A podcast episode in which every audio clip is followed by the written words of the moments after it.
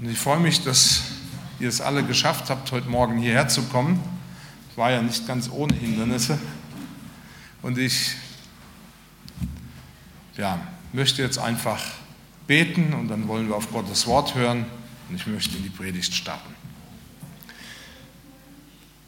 Vater, ich danke dir dafür, dass du in unsere Seele hinein Frieden bringst, wenn wir so unruhig sind wie ein aufgewühltes Meer.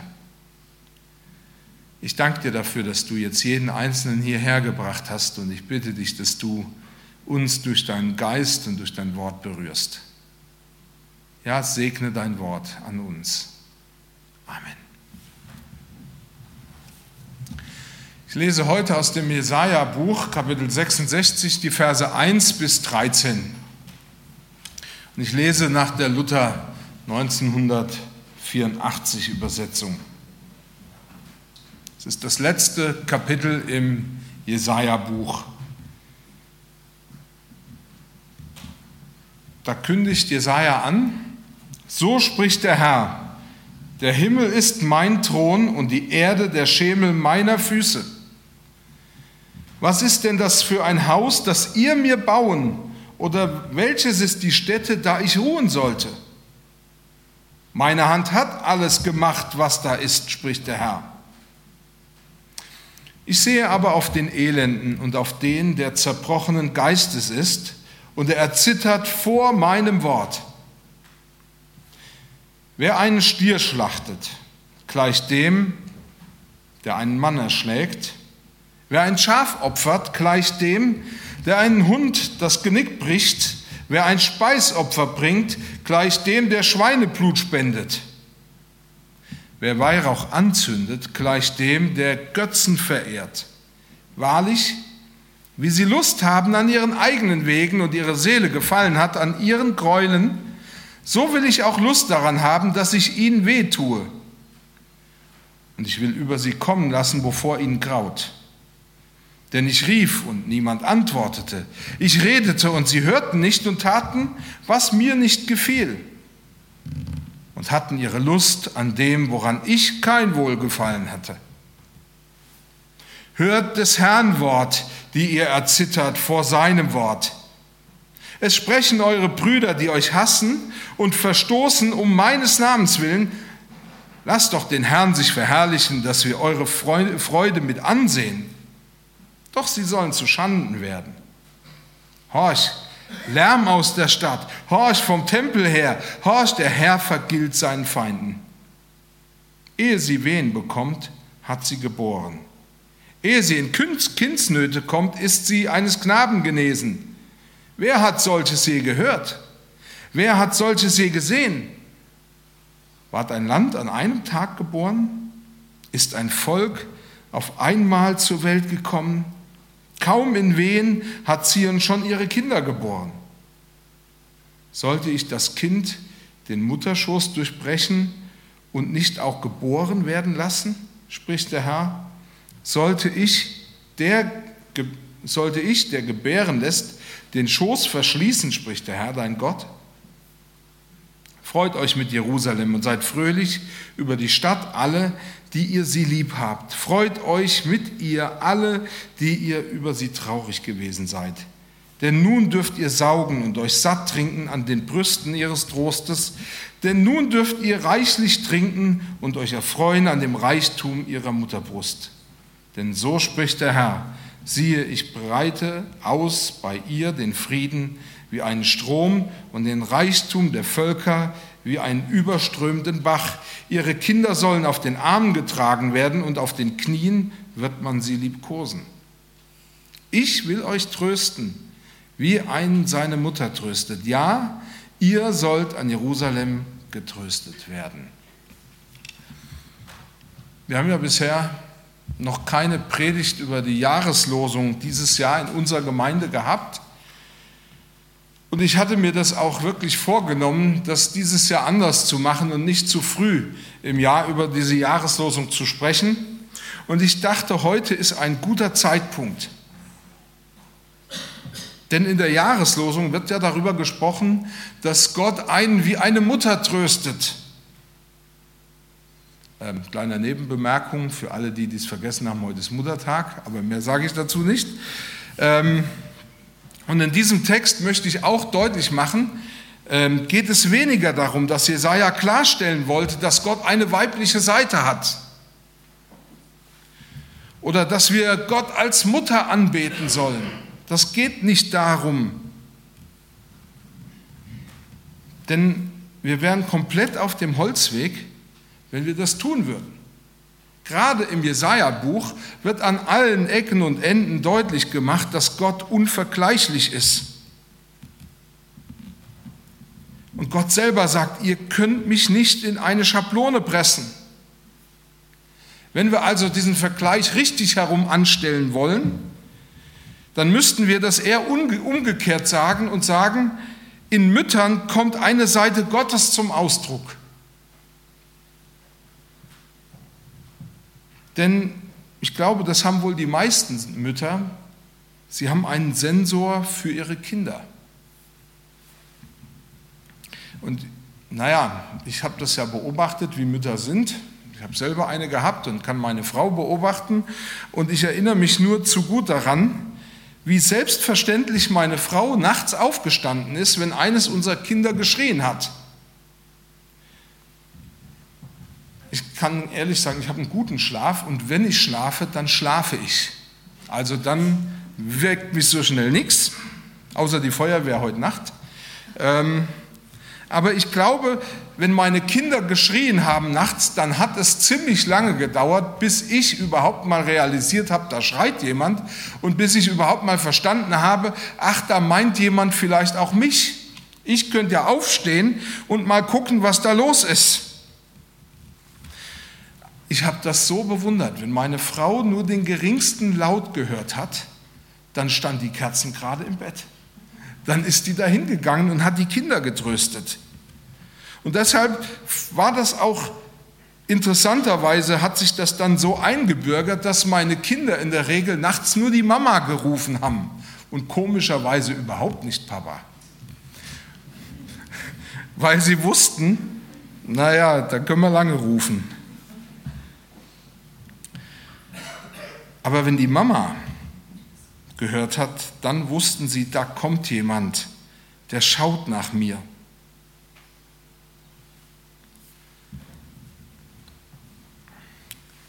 Das wussten unsere Kinder. Ich kann schreien und rufen und da kommt dann jemand, der mich hört. Ich werde nicht ewig rufen müssen. Da ist einer, der reagiert irgendwann auf mich, der hat mal irgendwann Erbarmen mit mir. Wisst ihr, zum Trost gehört ja ganz stark, dass ich in meiner Hilflosigkeit und in meiner Verlassenheit jemanden habe, zu dem ich rufen kann. Ein Beistand, ein Tröster. Und es ist wichtig für, meinen, äh, für einen starken oder für meinen inneren Frieden, einen Tröster zu kennen. Natürlich wissen wir alle, dass wir in Situationen kommen können, in denen wir einen starken Trost brauchen, einen Tröster brauchen.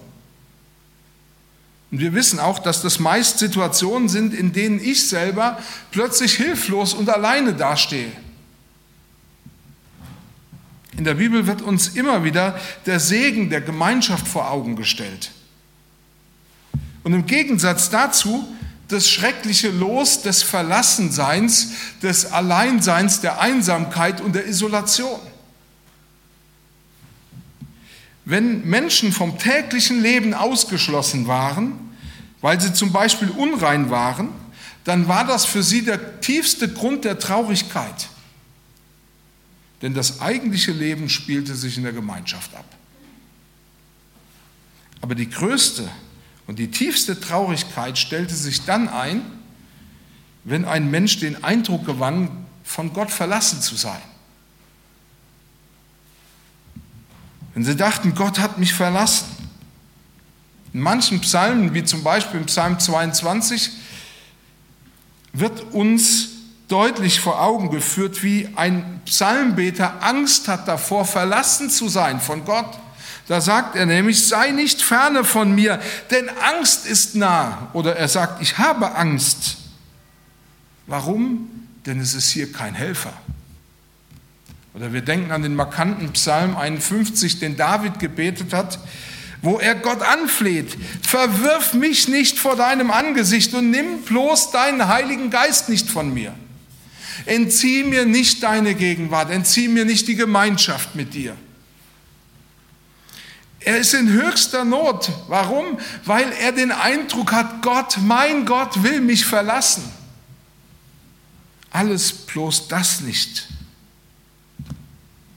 Wenn wir diese Verse lesen, dann fällt uns vielleicht auch die Panik auf, in der die jeweiligen Psalmbeter waren, als sie das gebetet haben.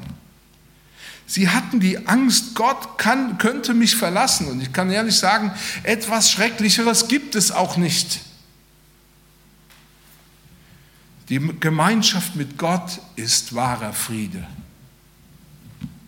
In der Gemeinschaft mit Gott geht es mir gut. Da werde ich geführt, da werde ich versorgt. Da bin ich auch in dunklen Nächten nicht allein. Aber wenn Gott nicht da ist, wenn er nicht auf mein Rufen hört, dann bin ich verloren. Ich möchte heute darüber sprechen, wie Gott uns mütterlich tröstet. Und ich habe dazu im Wesentlichen zwei Grundgedanken. Der erste ist, ich muss vor Gott ehrlich sein dann darf ich wissen, dass er mich tröstet.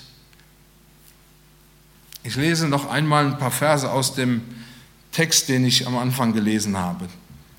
In Jesaja 66 sagt Gott: Meine Hand hat alles gemacht, was da ist, spricht der Herr.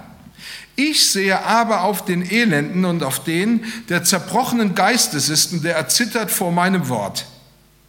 Wer einen Stier schlachtet, und hier merkt ihr, dass das ein Bruch ist in diesem Text, Wer einen Stier schlachtet, gleich dem, der einen Mann erschlägt. Wer ein Schaf opfert, gleich dem, der einem Hund das Genick bricht. Wer ein Speisopfer bringt, gleich dem, der Schweineblut spendet. Wer Weihrauch anzündet, gleich dem, der Götzen verehrt.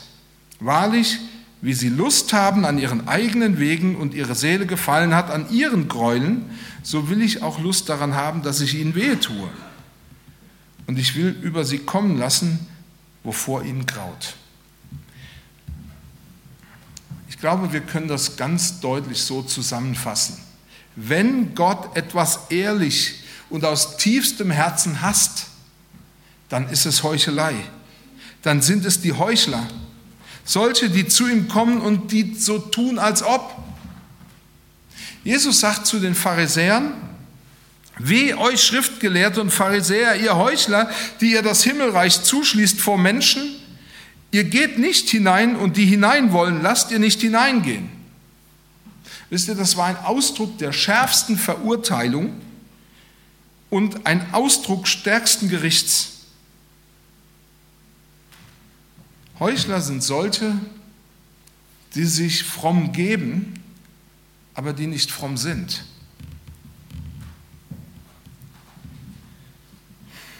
Das Problem, das die Heuchler haben, ist, dass sie nicht erkannt haben, dass Gott lebendig ist. Dass er eben nicht nur eine Figur ist, die sich der Mensch erdacht hat. Er ist lebendig und real. Ein Heuchler denkt, es spielt doch überhaupt keine Rolle, wie ich Gott anbete. Hauptsache, es klingt gut. Es spielt überhaupt keine Rolle, was ich Gott opfere. Hauptsache, ich mache dabei eine gute Figur. Es ist so niederschmetternd, dass es zu allen Zeiten Heuchler gegeben hat und geben wird. Und ich finde es noch bedrückender, dass gerade die wichtigste Sache im Leben eines Menschen, der Gottesdienst, so viele Heuchler hervorgebracht hat. Wisst ihr, ich will nicht unbedingt versuchen, das zu erklären. Aber es liegt möglicherweise auch daran, dass Leute zu Heuchlern geworden sind, weil man ihnen Glauben gemacht hat, der Trost im Gottesdienst, das Schöne im Gottesdienst liegt nur im gemeinsamen Erleben, in der Gemeinschaftserfahrung. Ich bin da mit Menschen, die alle so das Gleiche tun wie ich. Das gibt mir ein Gefühl der Geborgenheit. Ich bin in der Gemeinschaft mit vielen anderen und ich steche nicht heraus. Ich unterscheide mich nicht. Wir haben alle alles gemeinsam. Geht nur um das. Aber Gott sagt, das will ich gar nicht haben. Wenn ihr zu mir kommt, ohne dass ihr mich wirklich meint, ohne dass ihr Gemeinschaft mit mir haben wollt, dann ist das ein Schauspiel, nichts anderes als ein Bühnenstück. Aber damit dringt ihr nicht durch zu mir. Warum? Weil mir das verhasst ist. Es gab damals zu Jesajas Zeiten Menschen, die so vor Gott gekommen sind und Gott sagt ihnen, wer einen Stier schlachtet, gleich dem, der einen Mann erschlägt. Wer ein Schaf opfert, gleich dem, der einem Hund das Genick bricht. Und wer ein Speisopfer bringt, gleich dem, der Schweineblut spendet. Das waren alles Dinge, die man im Gottesdienst gewöhnlich getan hat, um Gott damit anzubeten.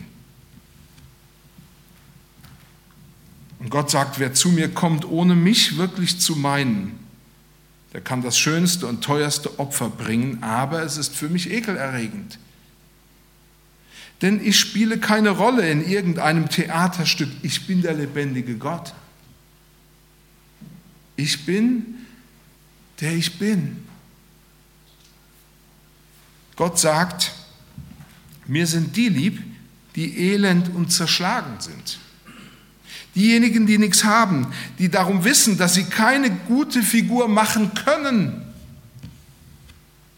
Mir sind die lieb, die wissen, dass sie mir nichts bringen können, außer ihr Herz. Diejenigen, die den Vater meinen, wenn sie den Vater anrufen. Dann ist mir die Form auch nicht so wichtig. Das spielt alles nur eine untergeordnete Rolle. Ein Beispiel dafür, wie Gott besonders das Herz ansieht und wie ihm in diesem Fall die Form überhaupt nicht so wichtig ist, finden wir im Alten Testament, im ersten Samuelbuch. Dort wird uns eine junge Frau mit dem Namen Hannah vorgestellt. Und auf den ersten Blick unterschied sich Hannah überhaupt nicht von den Frauen in ihrem Alter zu ihrer Zeit. Sie war jung, verheiratet und das war vielleicht das weniger Erfreuliche, sie lebte im Haus ihrer Schwiegereltern. Aber sie war wirtschaftlich abgesichert. Und tatsächlich hatte Hannah etwas für sich, was eben nicht jede Ehefrau für sich beanspruchen kann. Denn sie hatte einen Mann, der sie von Herzen geliebt hat. Aber wie das halt so ist, dann gibt es ein Problem und dieses Problem überwiegt alles andere. Und Hannah hatte ein Problem. Und dieses Problem war, wog schwerer als alles, was sie irgendwie besaß. Sie konnte keine Kinder kriegen. Zu dieser Zeit, in der es weder Frauenärzte noch äh, künstliche Befruchtung gab, war das, ich sag mal so, fast der schwerste Schicksalsschlag, den eine Frau, eine junge Frau erleben konnte. Das muss man sich mal vorstellen. Sie konnte etwas nicht, was alle anderen scheinbar mühelos konnten nämlich schwanger werden. Und das muss man sich vorstellen.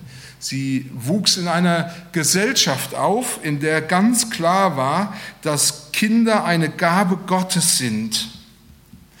Ja, man kann sogar sagen, Kinder waren der Inbegriff des göttlichen Segens, den man für sein Leben haben kann.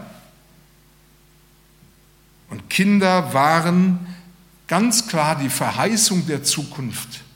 Zu wissen, ich habe eine Zukunft. Ich habe etwas, was in Zukunft Bestand hat. Etwas, was von mir bleibt.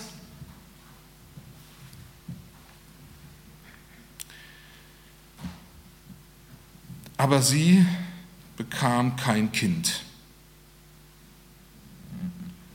Und Kinderlosigkeit war ein Fluch. Und ihr müsst euch das so vorstellen. Jedes Jahr zog jede Familie mit allen Kindern und allen Familienangehörigen einmal im Jahr zur Stiftshütte und später hat man das auch noch gemacht und ging zum Tempel nach Jerusalem. Und dort konnte man den ganzen Segen einer Familie sehen, weil die Kinder darum sprangen. Aber man konnte auch sehen, wo eine Familie etwas weniger gesegnet war. Das war nämlich die mit nur einem Kind. Und diejenigen, die gar kein Kind hatten, die versuchten sich irgendwie unbemerkbar zu machen. In den Augen der Familie war Hannah ein toter Brunnen ein totes Gleis, jemand ohne Zukunft. Und aus dem Grund hat man auch überhaupt nicht gezögert und mit keiner Wimper gezuckt, ihr Penina, und das war wahrscheinlich ihre eigene Leibmagd, als Ehefrau, als Nebenehefrau für ihren Mann vor die Nase zu setzen. Und die bekam natürlich Kinder die war so fruchtbar, wie man nur fruchtbar sein konnte. Auf diesem Weg bekam Hannah jeden Morgen ihre persönliche Dosis an Demütigung. Penina tat auch natürlich alles dafür, damit Hannah, ihre ehemalige Chefin, wirklich spürte, dass sie diesen Makel hat. Sie erinnerte sie wirklich jeden Tag daran. Und es braucht ja nicht viel Fantasie, sich klarzumachen, dass möglicherweise die Schwiegermutter das als super Anlass empfand, ihr auch noch ein bisschen eins reinzudrücken. Ihr müsst euch das vorstellen, es war nicht nur wie bei Dinner for One the same procedure as every year, sondern es war the same procedure as every day. Es war dasselbe jeden Tag. Hannah war zutiefst verzweifelt. Sie lebte in ihrer persönlichen Hölle. Aber genau diese Verzweiflung war der Boden für die echte Anbetung. Als sie endlich wieder zur Stiftshütte kam, gemeinsam mit ihrem Mann, und ich sage es bewusst so, mit seiner Familie und seinen Kindern, da war Hannah so weit, dass sie vor Gott kam und ihm ehrlich ihr Herz ausgeschüttet hat, voller Verzweiflung. Sie wollte nicht, dass das überhaupt jemand hört oder mitkriegt. Nur Gott sollte das hören. Und sie betete so eigentümlich, dass selbst der hohe Priester, der sie beobachtete, dachte, was ist denn mit der los? Die betet so völlig anders als andere. Da heißt es in unserem Text, und sie betete lange vor dem Herrn und Eli achtete auf ihren Mund, denn Hannah redete in ihrem Herzen. Nur ihre Lippen bewegten sich, ihre Stimme aber hörte man nicht. Da meinte Eli, sie wäre betrunken.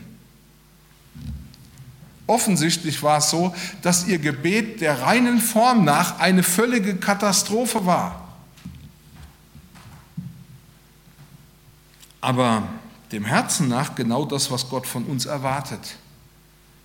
Ein ehrliches und von Herzen kommendes Gebet. Es sind eben nicht die zehn Ave Marias oder die drei Vater Unser, die man einfach mal so runterbetet, um vor Gott gut dazustehen oder um seine Pflicht zu erfüllen, die man auferlegt bekommen hat. Es braucht nur ein offenes und ehrliches Herz, das Gott meint, wenn es mit den Lippen nach Gott ruft. Gott will mich trösten, aber er will, dass ich mit einem ehrlichen Herzen komme. Und das Zweite, dann wendet er sich mir zu. In unserem Text heißt es, denn so spricht der Herr, siehe, ich breite aus bei ihr den Frieden wie einen Strom und den Reichtum der Völker wie einen überströmenden Bach. Ihre Kinder sollen auf, Arm, auf dem Arm getragen werden und auf den Knien wird man sie liebkosen. Ich will euch trösten, wie einen seine Mutter tröstet. Ja, ihr sollt an Jerusalem getröstet werden. Der wahre Trost liegt in der Gemeinschaft mit dem lebendigen Gott. In Vers 17 paar Verse weiter verheißt Gott, wie schon auch in einem Kapitel vorher, einen neuen Himmel und eine neue Erde. Und das Kennzeichen dieses neuen Himmels und dieser neuen Erde ist die ungetrübte Gemeinschaft mit dem lebendigen Gott selbst. Das, was hier in unserem Text beschrieben wird, dass er diejenigen, die ihn anbeten, auf den Arm nimmt, dass er ihre Tränen abwischt, dass er sie tröstet und dass er eine Grenze gesetzt hat für das Leid. Er hat eine Grenze gesetzt für den Schmerz und für alles Geschrei. Es wird das alles dort nicht mehr geben, sondern es ist ein Ausdruck des tiefsten Friedens. Wisst ihr, wir kennen das Bild doch nur zu gut. Und ich habe das oft auch schon beobachtet. Ein weinendes Kind steht vor seiner Mutter und regt die Arme hoch und will einfach hochgenommen werden, auf den Arm. Und dann kommt die Mutter und nimmt ihr Kind auf den Arm und es ist alles wieder gut. Gott sagt, so werde ich mit denen umgehen, die mich von Herzen gesucht haben, die mich gemeint haben, als sie gebetet haben, weil sie diejenigen sind, die mich wirklich anbeten. Ich habe neulich ein Buch von Derek Prinz gelesen. Und in diesem Buch schreibt er, oder das trägt den Titel In Gottes Gegenwart eintreten. Und da zitiert er Psalm 143 und, sagt, und schreibt, in Psalm 143 beschreibt David eine Haltung der Hände. Zu dir breite ich meine Hände aus, gleich einem lechzenden Land schmachtet meine Seele nach dir. Und dann sagt er nur noch, beachten Sie, wie die Wortwahl die Sehnsucht nach Gott ausdrückt. Gott, Gott empfindet es als eine wahre Anbetung, wenn wir wie ein kleines Kind vor ihm stehen und die Hände nach ihm recken. Da werden die Alten wieder zu Kindern, weil wir wieder anfangen, die Hände zu recken nach ihm. Wir kommen zu ihm, weil wir von ihm alles erwarten, weil wir erwarten, dass er sich uns, ihm, dass er sich uns zuwendet. Und wisst ihr, indem wir die Hände ihm entgegenrecken, bekommt unser Hilfeschrei etwas Heiliges, weil wir ihn damit meinen. Gott empfindet das als Anbetung, wenn wir die Hände wieder recken, wenn wir wieder zu ihm kommen und ihn auch meinen. Gott tröstet mütterlich, weil seine Gegenwart meine Seele zur Ruhe bringt. Der größte Trost, den wir finden können, ist der, dass Gott selbst lebendig und wahrhaftig und real ist und dass er sich uns zuwendet. woran kennen wir, erkennen wir ihn?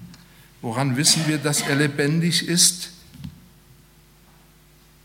Wir erkennen ihn daran, dass er sich uns selbst geoffenbart hat. Er hat sich geoffenbart in seinem Sohn Jesus Christus. Als die Jünger Jesus gebeten haben, Herr, zeige uns doch den Vater, dann sagt er, wer mich sieht, der sieht den Vater. Ich und der Vater sind eins. Und er hat sich uns gezeigt in seinem Wort, der Bibel.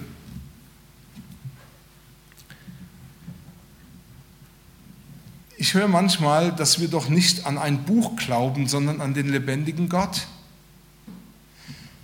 Und das ist auch die Wahrheit.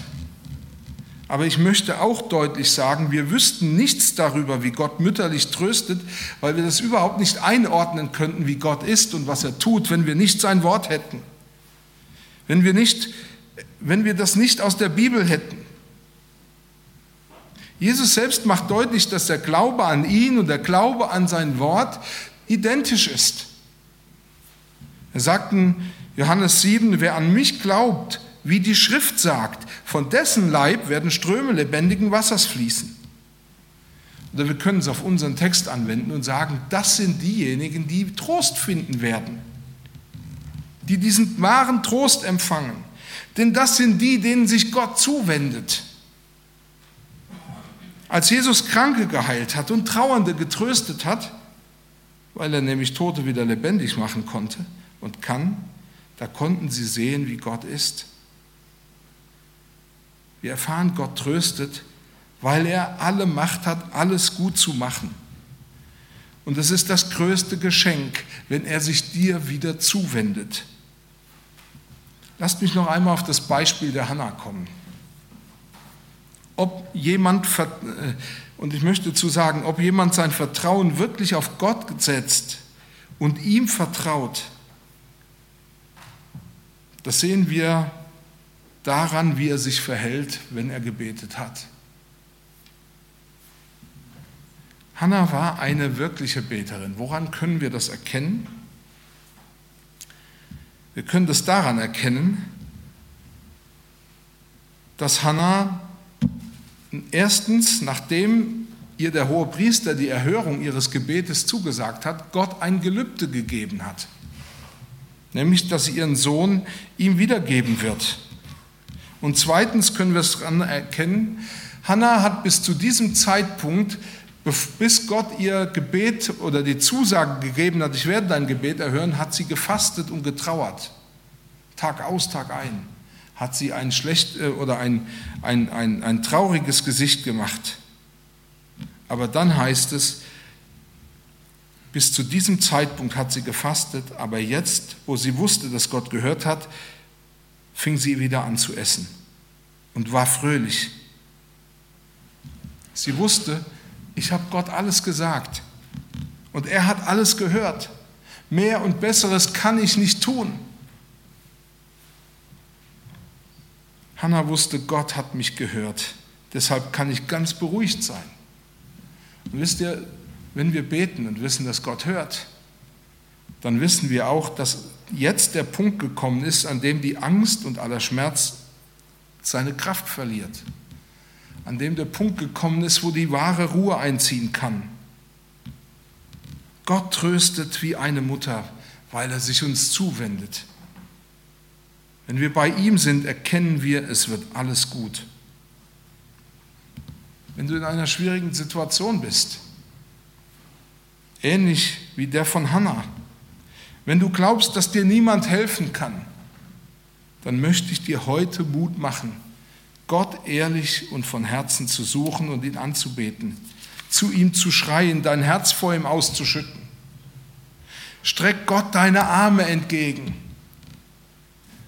Wisst ihr, die Form, wie du betest, ist in diesem Moment nicht entscheidend, wenn dein Gebet nur vom Herzen kommt. Und dann hör auf, traurig zu sein und handel so, wie es dazu passt, wenn du weißt, mein Gebet ist vor Gott erhört worden. Wenn Gott hört, gibt es keinen Grund mehr traurig zu sein. Dann kannst du anfangen, dich zu freuen. Als Jesaja diese Worte über Juda aussprach, wussten all diejenigen, die Gott vertrauten und die jahrelang traurig waren, Gott hat unser Gebet erhört. Er tröstet mütterlich. Und das befreite sie von aller Niedergeschlagenheit. Denn wenn Gott sich uns zuwendet, dann bekommen wir Frieden. Amen. Ich möchte noch beten.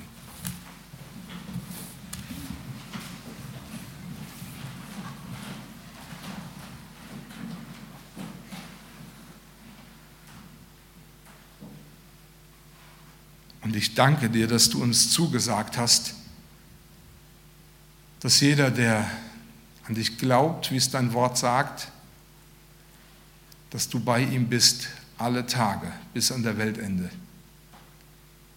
Ich danke dir, dass du uns diesen Trost schenkst und dass du uns an dein Herz nimmst und dass das nicht nur imaginär ist und eine Vorstellung ist von uns Menschen, sondern dass dein Wort an dem Punkt der Wahrheit entspricht.